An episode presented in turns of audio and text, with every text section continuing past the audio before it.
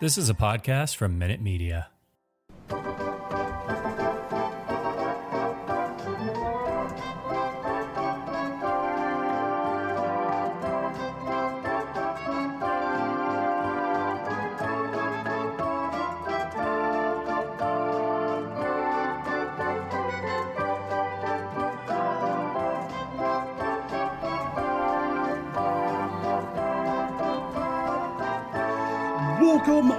Sox fans. Here are the bastards of Boston baseball. Welcome, everyone. The bastards are back for what will be the last early week edition of the regular season. We are brought to you in part by the Minute Media Podcast Network. Red Sox just wrapped up a three game set against the New York Yankees, dropping all three games. They are currently back in third place in the American League East, nine games behind the division leading Tampa Bay Rays. They are in possession of the second wild card spot, just one game under the Yankees. However, the Toronto Blue Jays just one game under the Red Sox. It is getting tight. Quick disclaimer for any first time listeners this is not a Homer podcast. We'll call it how we see it. When the Red Sox are dominating, we will celebrate that. When they are getting destroyed, we will be critical and at times savagely blunt. If you are easily offended, press the stop button immediately. But for those who embrace it, let's get rolling. I am Terry Cushman coming to you from Lewiston, Maine. You can harass me on Twitter at Cushman MLB. You can find the podcast account at bastards underscore Boston. Co hosting with me tonight from the city of Westwood, Massachusetts, Jason Kelly. uh, did everyone have fun at Fenway this weekend? Was that a fun weekend? Oh my gosh. I, you know, I made a bunch of new friends on on Twitter on Friday nights and, you know, just got blood into into oblivion by all the Bloom people who told me, "Oh, I don't know why you're panicking, dude. It's only one game." You know, after Friday, "Oh, it's only one game. What what are you what are you panicking about? What are you getting so mad about?" How you guys feel now? You guys, yeah, yeah, we still we still feeling confident. All the all the Bluminati out there, we're still worshiping at the altar. Yeah, just yeah, no, we're we're still good. Holy crap! What what a what a horrible horrible weekend for this team where they just got it absolutely pushed in. And if you're still sitting there all confident heading into this final week, you're a better person than I am because it's looking pretty bad from my end. Well, our other co host and I were at, well, actually, Charlie was with me for game one. I was with somebody else for game two. So I witnessed a couple of the horror shows in person. Charlie Smith joining us tonight from Providence, Rhode Island, uh, had the the uh, unfortunate uh, first game. but Charlie, how are yeah. you? Uh, you know, I'm I'm doing great. I uh, did my good deed of the year. I saved a couple lives on Friday night, which was fantastic. um, we I, I became immediately beloved by about 18 Yankees fans around me because I had to deal with tomfoolery and just dummies uh, in the in the crowd. But uh, it was tough. I mean, the, the, only beauty of that game was that there were two idiots that had to walk right in front of me when Giancarlo Stanton lost his first of three home runs in that series it, it wasn't fun. It, I mean, I, I was, I think the most interesting thing of that whole series was these idiots that started chirping one pitch into the game. Like I don't know how you have the kind of energy. I'm too old for that, you know. But it was brutal, brutal, brutal series. Yeah, those were three high school kids who somehow managed to get completely wasted before the game, right. and right. they were Red Sox fans, and the most obnoxious one was sitting in the middle of the three, and he was just this was late in the game by this point, probably seventh or eighth inning, but just antagonizing a Yankees fan sitting in front of us who was really minding his own business, wasn't being obnoxious despite the fact he was a Yankees man. And Charlie's sitting at sitting next to me. He's like, "Oh my god, that that kid's gonna get. He's just gonna get drilled. Oh my god, it's it's gonna happen." And I'm sitting over here like, well, I hope it happens. you know, I just wanted to see an absolute bloodbath, and uh, the the Yankees fan just kind of took the high road, didn't touch him, and then finally the the two less obnoxious friends got him out of there, and everybody immediately sitting around us were like, "Dude, why didn't you deck him? You should have decked him." and it yeah, it was just... amazing. I remember like literally when they walked away, I just said, and, and just like that, a moment of stupidity has just united Red Sox and Yankees fans because one fan was a complete moron and I was jokingly telling them like as they were walking away, I'm waving at them like, "You guys have school on Monday. You guys need to get some sleep. You probably have homework to do. like it's time for bed, you guys. Like it's time for night night." Just uh, stupid. One of them did have a a Carrabis shirt on as well, uh, so it just it, he he played the part for sure, but flawlessly. Getting it out of the way. Attention, listeners across the galaxy, all the way from Australia to Houston. Do we have a pube problem? If so, our friends at Manscaped have cleared you for takeoff with their fourth generation and brand new Lawnmower 4.0. Kick your pubes to the next planet with the Performance Package 4.0. The orbits in your pants will feel like you're in zero gravity when you use the best tools for the job from the leaders in male grooming. Join the 2 million men worldwide who trust Manscaped and get your rocket ready for takeoff by going to manscaped.com for 20% off plus free shipping with the code FANSIDED20.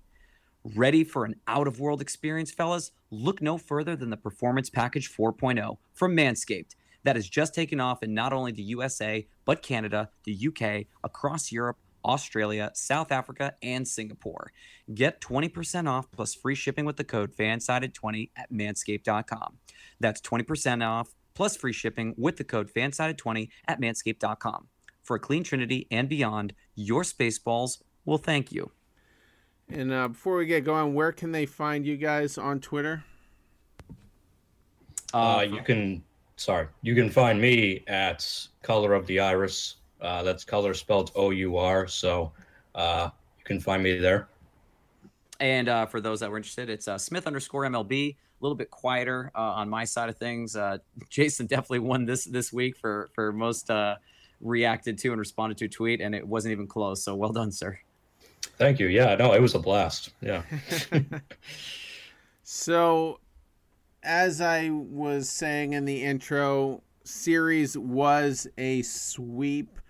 Friday night, Red Sox dropped that one eight to three. Nathan Eovaldi got the start. Saturday, lost that one five to three, despite the best efforts of Nick Pivetta. And then today, in the series finale, Red Sox dropped that one six to three, despite the best efforts of Eduardo Rodriguez. So, not the the playoff primer, the the prove that they are a playoff team type series. It was a choke job. And because of that, we will start on the duds side of the spectrum. Jason, who's your dud for the series? My dud is Xander Bogaerts. Um, dude, where the hell were you this weekend? Holy crap. One for 12, and he left eight guys on base. So, and this has kind of been an issue that I've had with the Red Sox this whole season is that there is no leader in that clubhouse, in my opinion. It's probably Alex Cora, but on the player side, there's not a leader. You can't say it's really Chris Sale because he hasn't been there all year. He only just showed up the last month. And a lot of people want it to be Xander Bogaerts, and this is exactly why it can't be because he just takes too many series off. It's like there's just that random weekend or that random three game stretch where he just disappears. And look, sometimes it happens against the Baltimore Orioles, and you go, okay, whatever.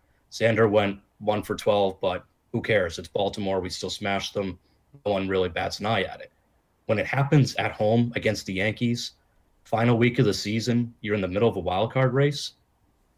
You know, huge, huge red flag. So um, not a not a good weekend from him. I thought Matt Vasgersian actually painted it perfectly tonight in his last at bat when he popped out on the first pitch, and Vasgersian just very casually said, "Oh, that was a surprisingly unproductive out from Xander Bogaerts." And I thought, yeah, that kind of paints that kind of describes his whole weekend. Surprisingly unproductive. Just didn't do anything at all. And again, left eight guys on base in a series where you could have used the extra runs, obviously, because you couldn't hang on at the end of these games. So uh, horrible weekend for him. Not a good time for one of your best offensive players to disappear. Yeah, I mean, here's the thing. Xander was an absolute no-show for the first two games. Didn't do a thing. Like, did not get on base. Nothing. And when I compare everything st- uh, statistically, 2020 I don't count. Uh, I think yet last year was an absolute joke, so I can't really credit anyone or count any you know one in or out. But uh, when I look at his numbers in 2018 or 2019, major drop off. I mean, this is somebody who had almost 200 hits, had 50 doubles. This year, he just barely got 30, just barely hit 150. He had 30 homers, 117 RBIs, and he looked like he could have done more damage. This year, 23 home runs, 79 RBIs. He's barely hitting 300. Uh, he's just, it, it's it's he's under by 20 walks. Everything is off, and and you can tell he's just not the same player that he was two years ago. Is he partly tired? Is he is he done in Boston? I mean, it looks like it. it looks like he just doesn't care. Xander was 12 for 31 coming into the series and was starting to swing a, a, pretty good bat after the the COVID thing earlier in the month and was about where you wanted him to be coming into this series and just didn't get it done. Just didn't get it done and we lost this series on a multitude of reasons, but you, you look at the offense. I mean, we we didn't sc- we scored exactly three runs in, in all three games, so that that's not going to get it done. And Gerrit Cole, game one, okay, I'll, I'll give the team a pass. You're you're facing one of the best pitchers in in baseball, so Probably going to be a low scoring win if you manage to do it. But after that, I mean, tonight we've seen Jordan Montgomery. We've seen him so many times this year, and we couldn't do a lot with him. And uh, Nestor Cortes Saturday has had a good second half, but not an overpowering guy and someone you should put up runs on. And when Xander goes out there and just kind of just lays an egg for the whole series. He had he had one hit, which was tonight in the in the final game, and uh, four strikeouts. Not going to get it done. And you talk about team captains. I mean, it would be him, wouldn't it? It should be. it should be. So I mean, the- theoretically, it should be him, but I mean, he, he doesn't have the demeanor for it, and you know, Charlie said it, it's like he's having a down year. He, he's not consistent enough. So I don't know how you can consider him. And that's the problem. It's like he's not your team captain. Who the hell is? Right. I, I just don't see him as the team captain after he did the whole, oh man, I should be making more money. Like after that, I was checked out from him. I was done. That was, was, the point turning, of return. That was a turning point when he talked mm-hmm. about his contract in that interview for sure. But ugly, ugly series for Bogaerts. Charlie, who's your dud for the series? Uh, mine's actually a twofer. So those idiots that we sat next to, um, you know, couldn't spend a couple hundred dollars without dealing with some morons. Uh, Nate Eovaldi, starting pitcher that night. I mean, it was just, you know, I was, I was jokingly saying, you know, if if the Red Sox win, my fantasy team is going to do poorly because I'm facing Nate Eovaldi. But you know, if, if my fantasy, you know, if the Red Sox do bad, I'm going to do well. Like I'll win in fantasy because I didn't I didn't draft any Red Sox, and the kid I was facing had a lot and Eovaldi got shelled, and that's not fun because I'd rather the Red Sox win than my fantasy team win. Um, and Eovaldi had his worst performance of the season. It was worse than the Toronto start. Two and two thirds, gave up seven runs, seven hits, two walks, didn't even strike out a guy. It was it was awful. I, I was the pitcher for that three run homer against Stanton. There's just not much to say. He just the first three batters reached base and everything just went downhill after that. It was just no coming back. Yeah, uh, scary crap because the Red Sox, I think right now, you, it's pretty obvious they're lining up their rotation so that Eovaldi is starting that wild card game. Um, so if he goes out and pitches like that, bye bye, you're, you're toast. Um, and I think we can all agree that like I think we want Eovaldi starting that game. I know a lot of people advocate for Chris Sale. I do not. Um, I think Eovaldi is still your best guy. He's been your best pitcher all year. And I still think that he's got the stones to pitch in a big game like that and win it for you. But these were big games this weekend too. And he absolutely got rocked. So that's a really scary red flag. You know, again, you're, you're probably playing that wild card game in a little over a week. And this is the guy that you're going to send out there. He cannot get shelled like that. I mean, otherwise, you're going home. Right. And, and I'm going to say this like, uh, I'm even, even with this performance, I'm still not going to deviate from what I've said the past couple weeks, past couple months that Nate Eovaldi should be starting that playoff game. Like, I mean, listening to to Job and Andrew, it's like spin the wheel this week. We're not sure which one we want, and one day it's it's it's Eovaldi, and the next day it's Chris Sale, and there's no consistency. Like, who's your guy? You need to pick your guy, and that's it. And three of us, I feel, want Eovaldi, and two of us are just roll the dice. Like, there's no I don't know. Like this isn't enough to scare me away because Eovaldi has been lights out against the Yankees all season long. He hadn't allowed more than I think two runs all season. So you know, Terry and I had been talking about what was the final score going to be of this game. I said four three. I think Terry said five one or four one. And at the end of the first inning, we're down 3-0. I'm like, crap. Here we go. This is this is not going to end well. But I mean, Pivetta still has earned the right, and you have to save him to some degree. Like there's no point to having him stay in that game if you want him to stay in for the for the even the purpose of longevity, you need to have him healthy. And right now, if it means pulling him out of the third inning like they did two nights ago, you have to do that. It is what it is. Um, Eovaldi had given up two runs or less in at least his last five starts. I didn't go back beyond that, but he dominated the Yankees. Eovaldi got shelled in the first inning because that was the the the top the first part of the order, and then he got a one two three second, and then when the the top part of the order came around again in the third, just absolutely uh, got lit up and then taken out of the game. So it was a brutal start, and I'm not gonna lie there's no familiarity with Chris Sale, so I, I don't know if maybe that's what should happen or if Eovaldi just figures it out and you go into the game. I'm not gonna hate it if Eovaldi starts. Let me let me put it that way because I feel like he can show up for a big game, but I don't know what it is. Uh, this Yankee lineup just they figure us out.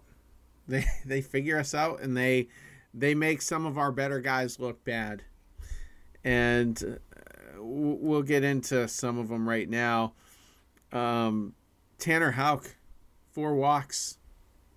Four walks. I mean, that was the guy we wanted to come into the game. And when he came in, threw eight straight balls to put the first two batters on. It was it was bad and he he escapes the inning by giving up one run and then he gets two quick outs in the next inning and then walks a couple of guys. And it just I don't I don't know what his deal was but uh, I I don't know if some of our pitchers are intimidated when when you got Judge and Stanton coming up but it, it wasn't good. And and then Darwinzon came in. I don't know if I can hate on that or not, but he comes in to face Rizzo with two outs with the expectation he'll get the lefty out and then he punks him, puts him on base, and then in the first pitch, gives up a, a dinger to to Stanton. Not just a dinger, a grand slam, a no doubt grand slam. And uh, I had to sit through Sweet Caroline uh, immediately after, which you know, good timing there. But Sox pitching just kind of fell on its face, and then tonight in the uh, finale Ottavino was not the guy to bring in. I don't care what Barnes has been looking like. Brasier's looked okay and, and did pitch after Ottavino tonight, one and two thirds. Didn't give up a run. This Yankees team knows Ottavino. They know his two pitches. They know how to handle him in the batter's box. Terrible decision by Cora to bring him in, and I, I knew it was over. But uh, and then finally, Richards tonight, only one and one third. Got through the first inning pretty good. And then in the, the second inning, walked a couple of guys and uh, just recorded the one out before Ottavino did come in. So all the guys out of the bullpen that you would expect to be good choked epically.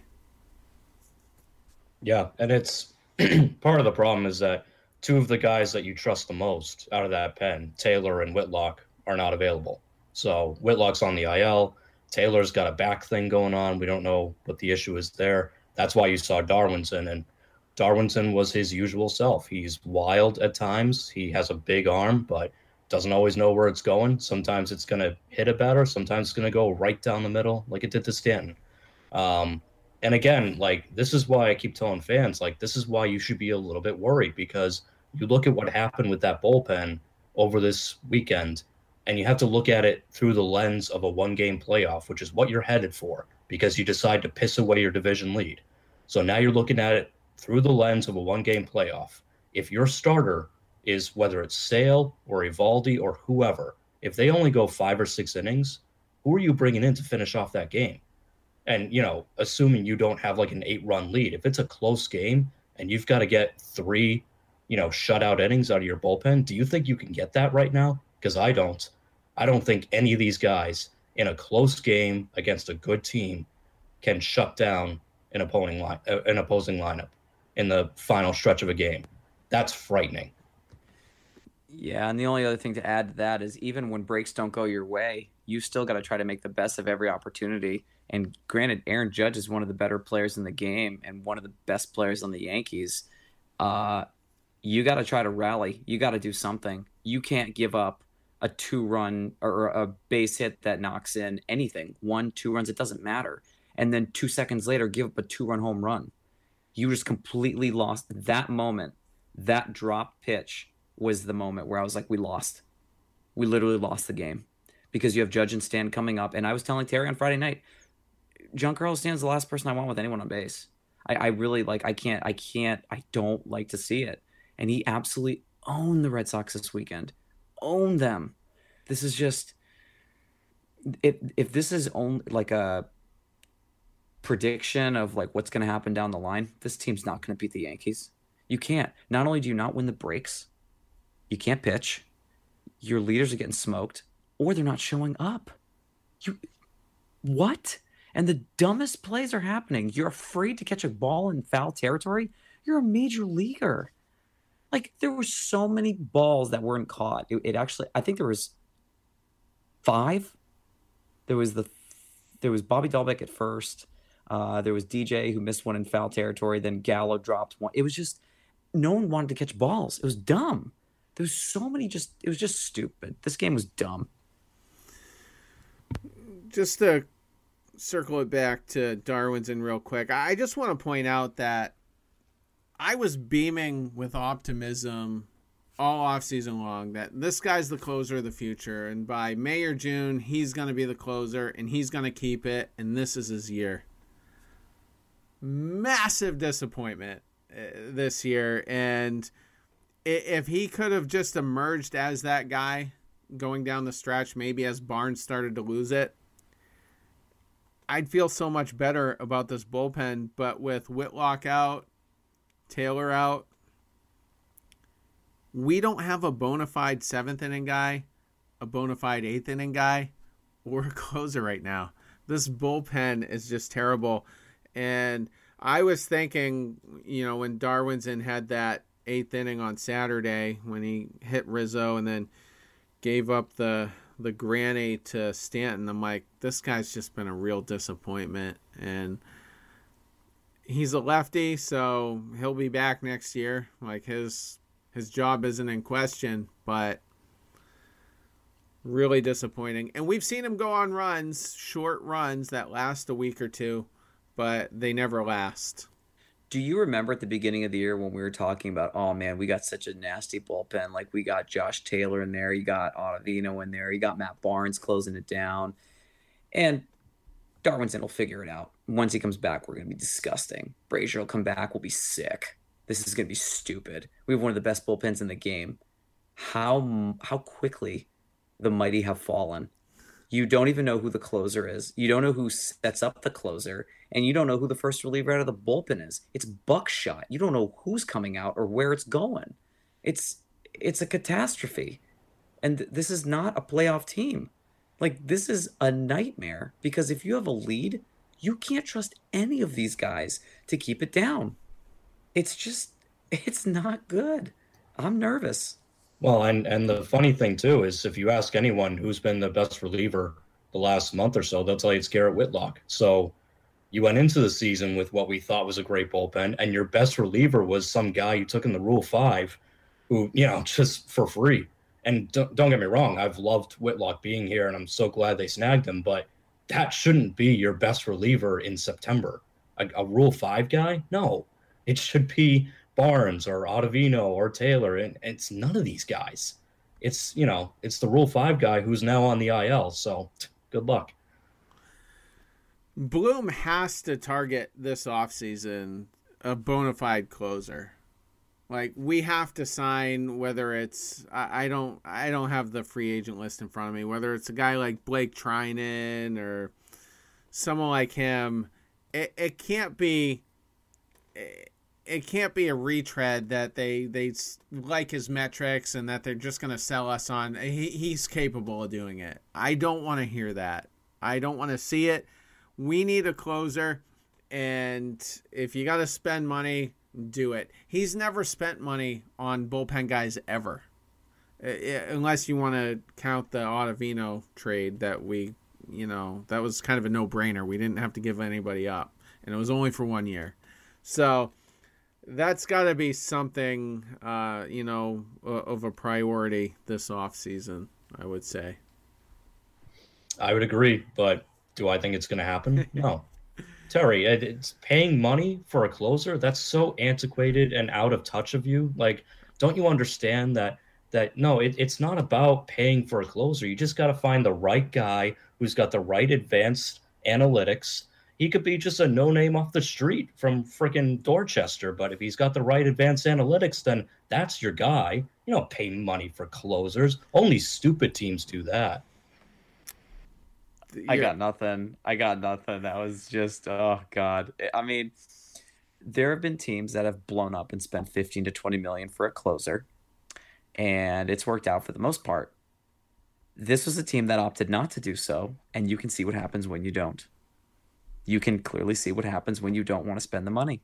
When you want to hold on to the monies, you're going to lose a lot more games and in much more stupid fashion, like this year.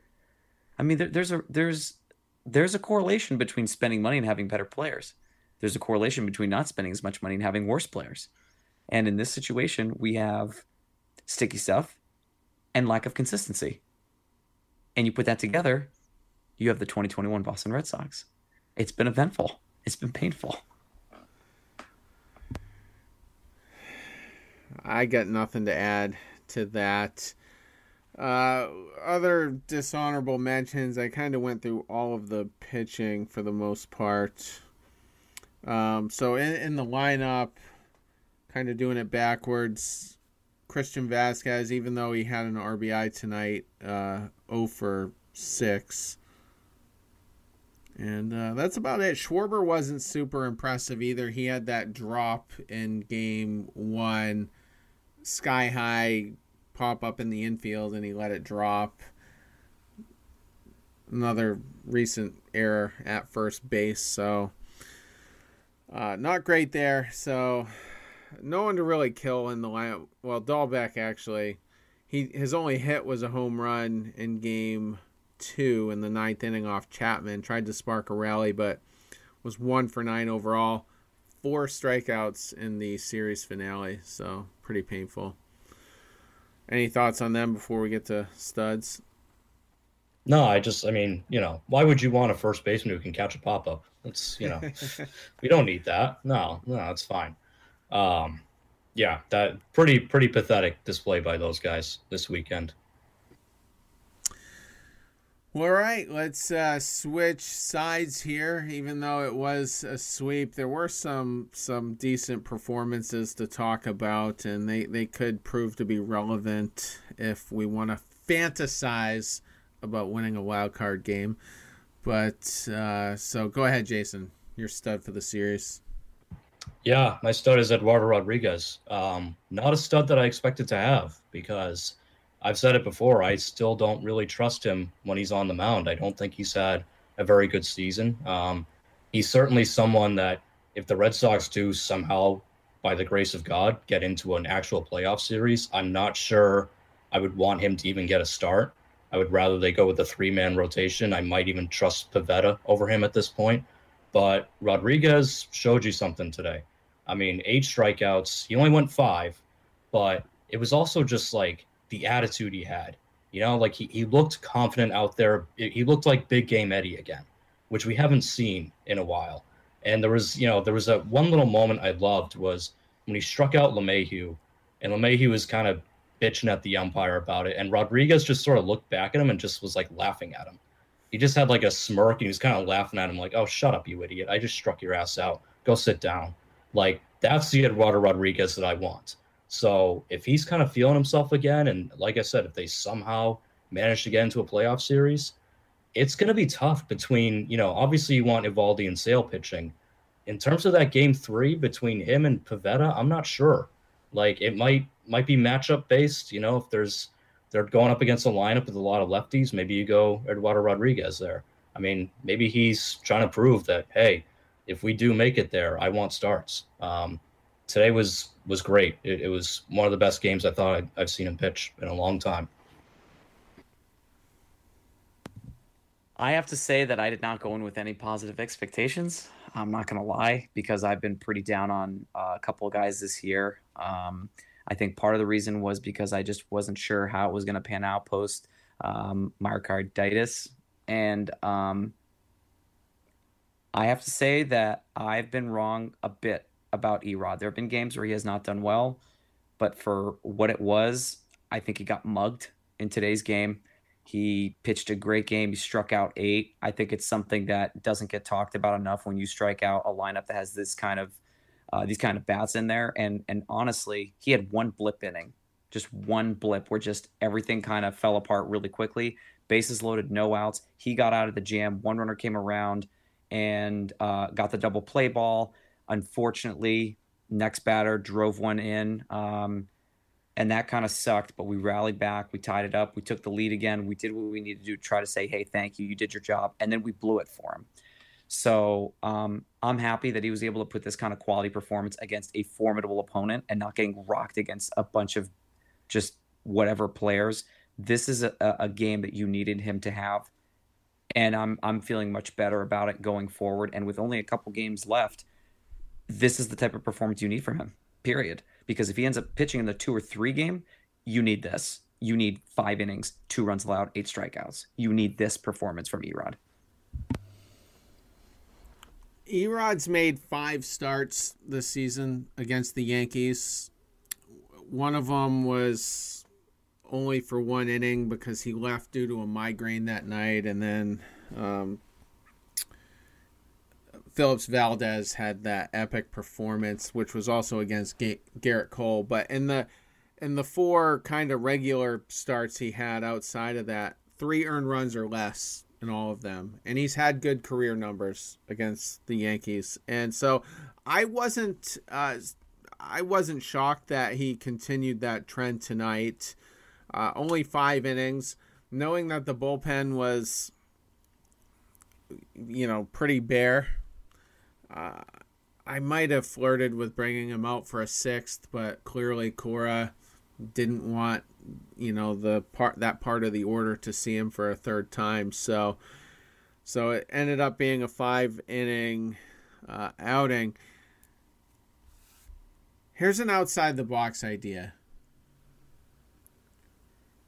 If we're facing the Yankees in the wild card game, and we still don't have Whitlock back. I'm going there. Charlie shaking his head. No, I am going there. You still don't have Whitlock back. Who knows with Taylor? I think that's the second back issue he's had this year. Why not have Erod pitch at least three innings in that game, whether it's it's the, to start it or coming in after Eovaldi or Sale?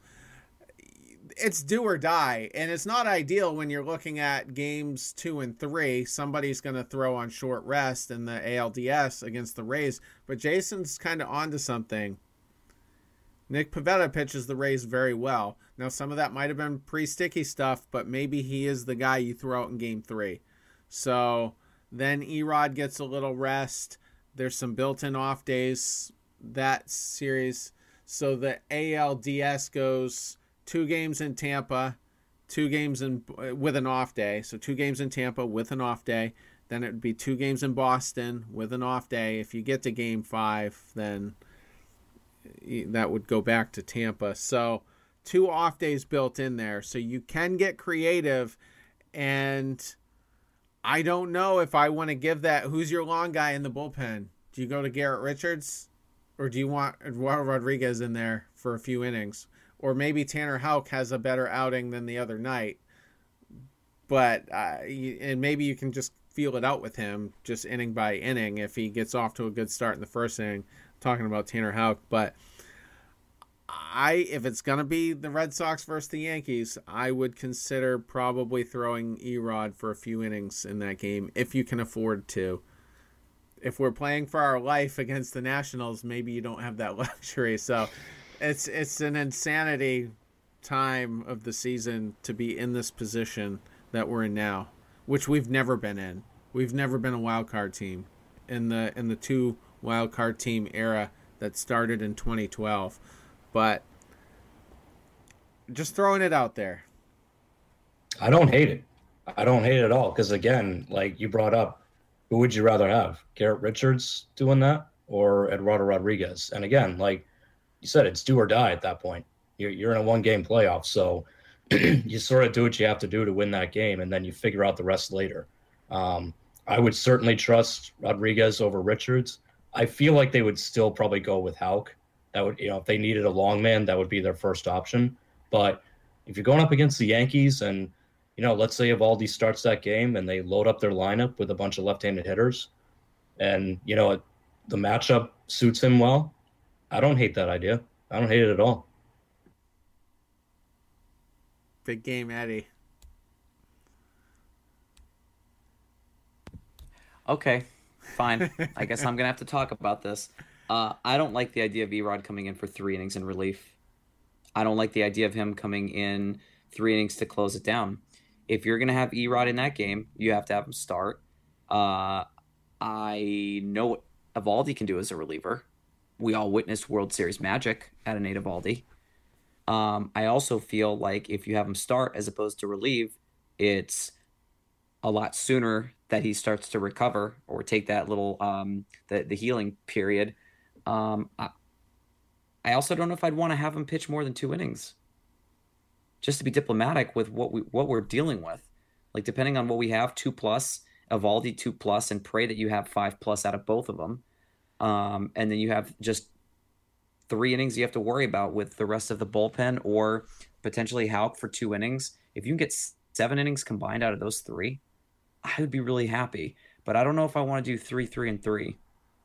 I it just ugh, it, it gets me a little bit nervous. I, I just I get it's do or die, but it's a hard sell for me. It's a hard sell, and I think I'm going to pass on it. I just don't think I don't think it's the most diplomatic response to have them go out and pitch three innings each. I, I just, I don't know. That's just me, though. That's me.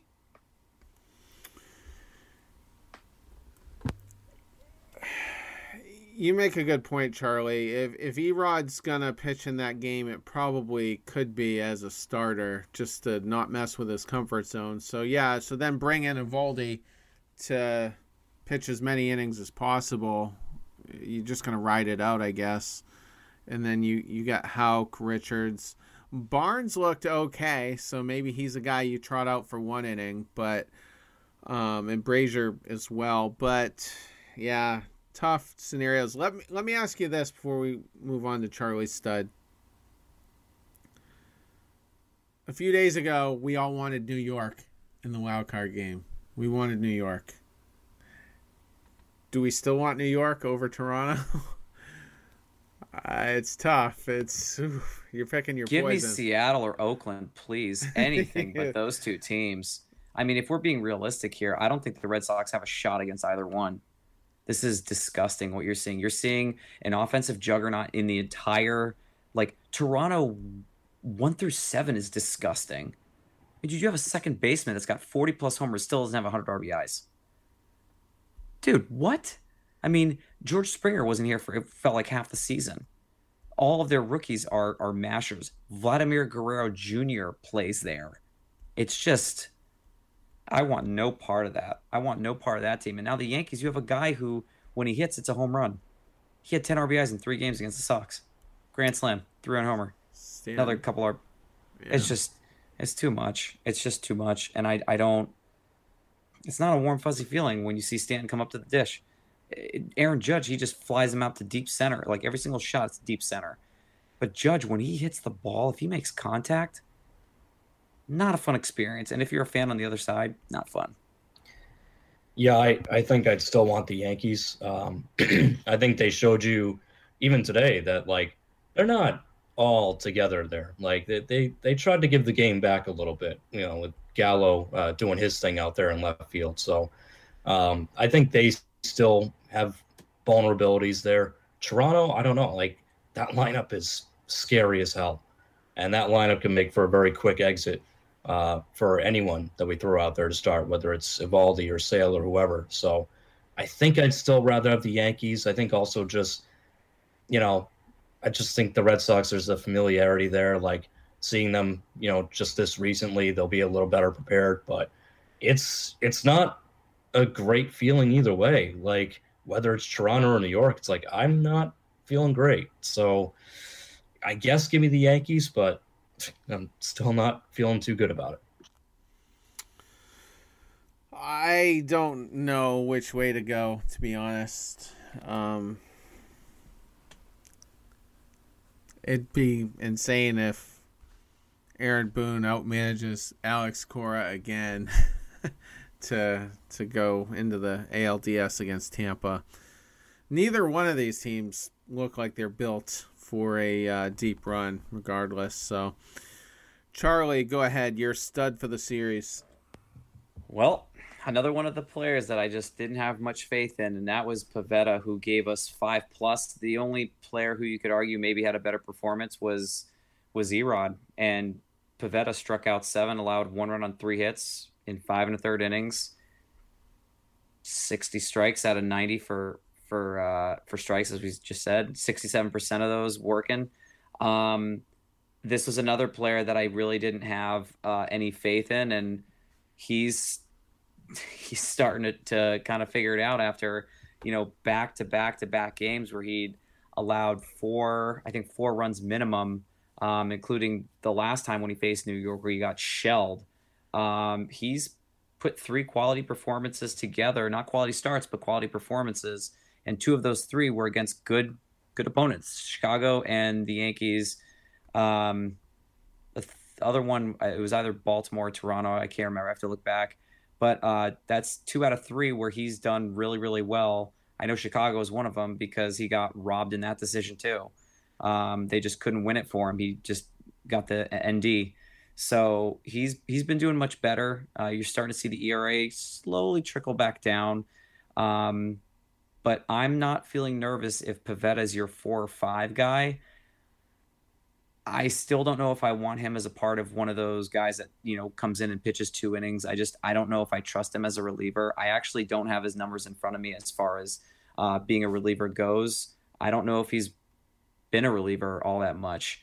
Um, so good on him for for doing what he did, but um, we need this level of consistency from him, just like we need it from Erod. You need to be able to do really well against the bad teams and the good teams, especially the good teams, and especially the teams that are fighting against us for wild card, um, for a wild card spot.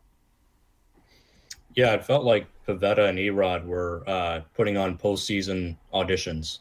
You know, almost like I was saying earlier, like if they do get into a you know uh, a division series or anything beyond that, because um, I think they know that that third start is kind of up in the air between the two of them. And I don't think Cora even really knows who he'd go with right now. And Pivetta was awesome. He, he looked great. My only concern was 90 pitches through five and a third. Um, and so once again, he has to leave the game early. And once again, you have to turn the game over to your bullpen. So neither Erod or Pivetta are threats to go deep in the game, which we knew that to start with. But it's especially dire now because your bullpen is falling apart at the seams. So I, I love what I saw out of Pivetta. Again, he had that sort of attitude about him, the same way that Rodriguez did. They both looked like they wanted it. They wanted to win, and then you know their their team let them down in the end. So, um, but it was it was nice. It, it was nice to see Pivetta really go out there and right the ship because he has had a couple of bad outings here. Um, and like I said, it, it was a postseason audition. Not you know we'll see if those gutless bums can even get there. But if they do, then Pivetta made a strong case for, hey, I, I should be your game three starter because I can go out there and give you, you know, five, maybe six, if he's lucky, six quality innings uh, and shut down an opponent like that. So that was awesome to see. Pivetta was my automatic loss for the series, and I didn't think we were going to get swept. I thought, okay, you know, we're we should be competitive this series and and win at least one game. And I thought we had a chance to to win two out of three. The Yankees hadn't looked great until the series before, which was against Texas. They were really floundering, and then I think swept Texas to come into the series with a little bit of momentum. But but again, the Pivetta game I thought was an automatic loss, despite the two good performances against the White Sox and the Orioles. I mean, one of those was an automatic win, basically, being that the Orioles. But you go back to Pivetta's last start against the Yankees, only lasted one and two thirds. That was in the Bronx. He just got completely lit up. We got swept that series as well. And it wasn't a good outing. And I just thought there wasn't much to suggest he was to look good in this start. Not only did he get seven strikeouts, he didn't walk anybody in this series. So it was absolutely a clutch performance. In hindsight, I mean, w- without the benefit of hindsight, I didn't mind that it was five and one third because I figured Houck was going to come in and pitch at least a couple of innings, and I thought Houck would be fine. He's made starts against the Yankees and, and didn't look bad. So I thought the bullpen was set up almost perfectly. The offense could have put up more than two runs and taken a little bit of pressure off that way, but um, I thought that was a great performance for Pivetta, and I don't mind him getting a start against Tampa. I, this is like Fantasyland, but if you get past Tampa and then you play Houston, I probably don't want Pivetta getting a start against Houston. But based on past results and matchups, I wouldn't mind if he got one start in there in the in the ALDS. So that would be under my crazy scenario with Erod and Eovaldi splitting the wild card. That would put Pivetta game two. but uh, I never get my way with stuff like that, so um, I'm sure the plan will be will be totally different. But but I was pleasantly surprised with what Pivetta did on on Saturday. And I'm I paid 200 bucks for two tickets basically. So I'm like, great. I just that's what I did for a Nick Pivetta start going into it and I'm thinking, jeez. But yeah. All right, so let's just uh, see if there's any other honorable mentions. Kike Hernandez actually had a very good series, four for 12 in the batter's box. Also drew three walks, so that was that was good to see. And especially against Gerrit Cole, had two hits and two walks in that game. So nice to see Kike doing good things out of the leadoff spot. Devers had a good series, hit a three-run bomb off of Gerrit Cole in the sixth or seventh inning of that game. Was four for eleven. Had hits in every game. Uh, Hunter Renfroe, 3 for 11. Jose Iglesias had a hit in all three games, continues to look pretty well. Only two strikeouts in the series. Tragedy, he won't be eligible beyond the final game against Washington. And uh, I guess I'll put Plawecki in there. It was two for two, came out of the game after getting hit by Chapman, but um, put the Red Sox on the board with a solo shot. So, any thoughts on any of them?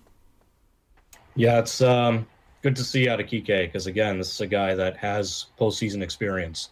I think that's one of his best qualities. You know, coming over to this team is that he's been in the playoffs. You know, almost his entire career with the Dodgers. you know, he's always sniffing it at least. So he knows that he has to perform in, in these these big moments, these big games down the stretch. Um, I have a lot of confidence in him. I, I think that he's a guy that isn't going to disappear on you in this final week. He's going to show up. He's going to do what he needs to do. Um, and as far as Iglesias, I you know, you can't take him out of the lineup. I get it because he's just he's just hot right now, and he's he's really helping you defensively and and with the bat. But don't you feel like Arroyo should be getting some more bats here? Because if you do plan on going into the playoffs, then that's your second baseman. Iglesias has to go home. So I, I don't love the idea of going into the playoffs with a second baseman who hasn't played in a week. Like I feel like they they need to get him some more at bats. So it's it's a tough situation there for Cora because it it's hard to justify taking Iglesias out of the lineup.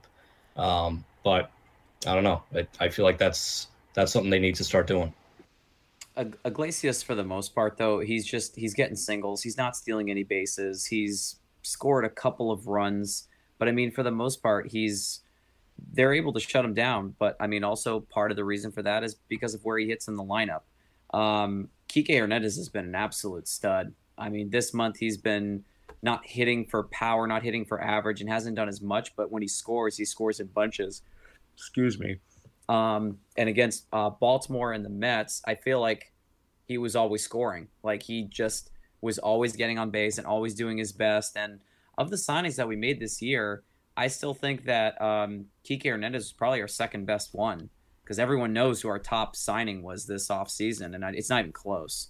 Um, but I think Kike was number. I think Kike was number two. Um, I, I don't count Garrett Whitlock because that was a Rule Five draft pick um, that we were able to get that way. As far as like free agent signings that played for um, different teams that were already known names, Kike was the second best one this year, and he's been doing really, really well. And he's had moments where he's struggled, and he's had moments where like the first inning is his inning, and everything else is kind of whatever. But he's made some major strides and changes from going and starting games and at bats with 0-2, 1-2, and flailing and just trying to do something with taking a couple more pitches and trying to get a really good at bat. Well, all right, let's get into the Red Sox Baltimore series. Looks pretty good. We're pretty well set up for hopefully our third sweep of them in a row. Chris Sale gets the Tuesday start. I thought Thursday was the off day, but apparently not. So Tuesday, 7.05 gets the start against Bruce Zimmermann, who we've seen at various points this year. Uh, Zimmermann hasn't looked too bad, though. Uh, let's see. Oh, he hasn't started in quite some time, though. My bad. Those are old starts. So he hasn't made a start since uh, June. but I do remember we did get to him um, pretty hard in uh, an earlier series. So he's up against Chris Sale. Are we worried about that game? uh, we shouldn't be worried about that game. We shouldn't be worried about any of these games. So this should be a win. But, yeah, we'll see.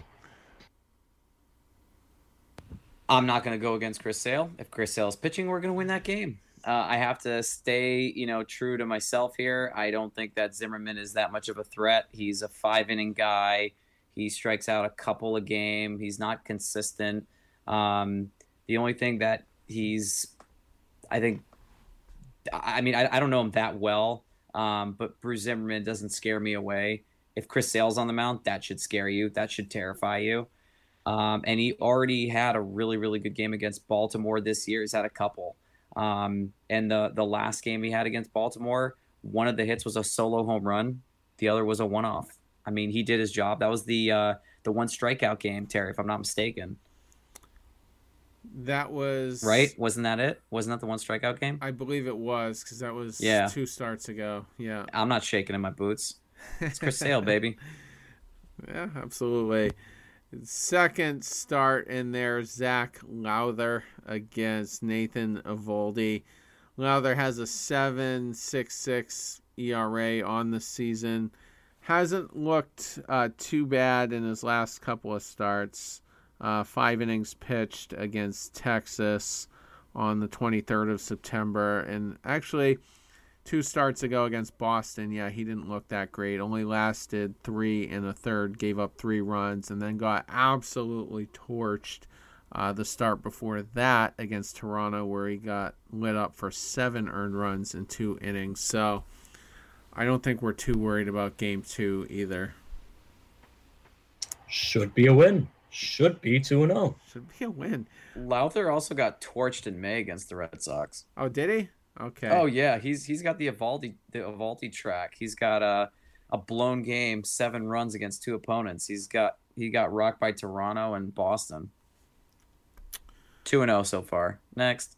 Yeah. So next is Alexander Wells tentatively against Nick Pivetta.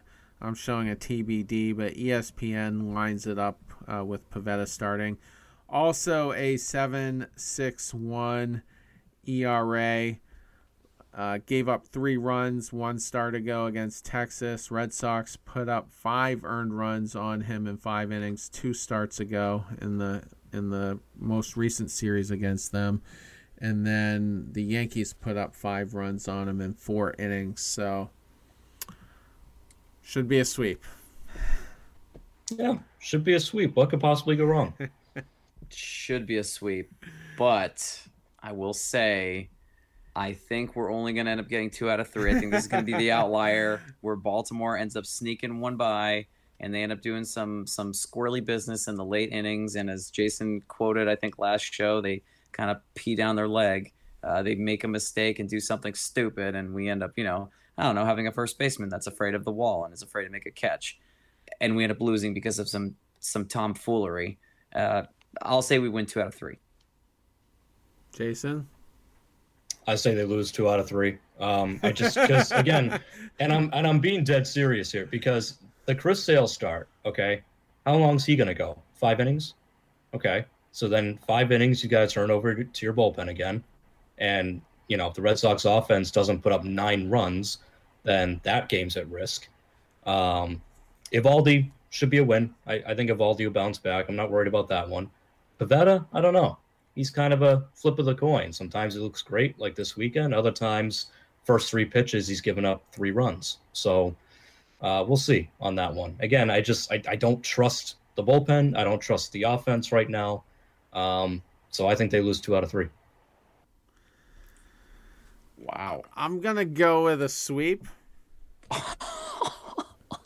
the Red Sox sweep the Orioles, but I will qualify that by saying nothing would shock me.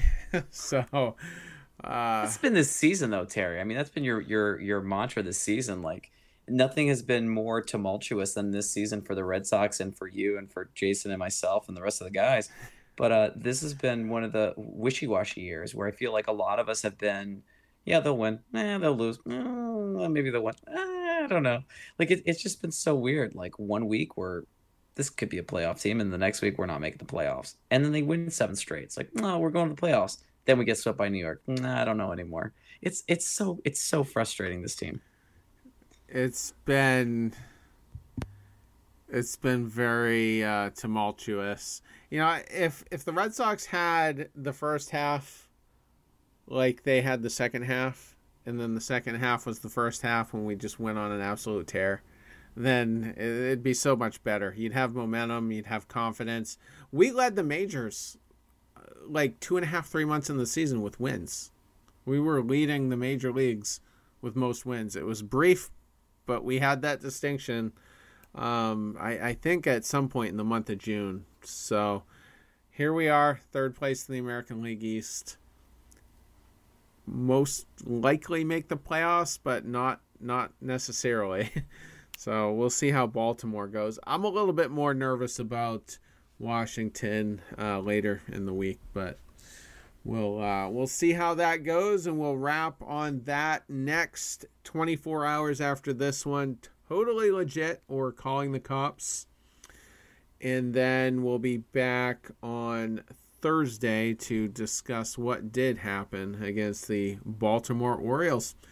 Everyone have a good start to your work week. Take care.